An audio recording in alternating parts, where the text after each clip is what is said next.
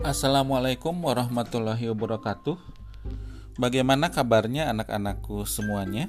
Mudah-mudahan kalian dalam kondisi sehat semuanya meskipun dalam kondisi pandemi COVID-19.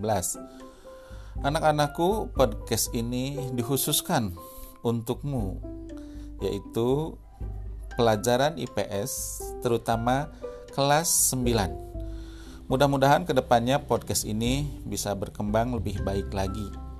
Selamat menikmati podcast ini. Terima kasih atas perhatiannya.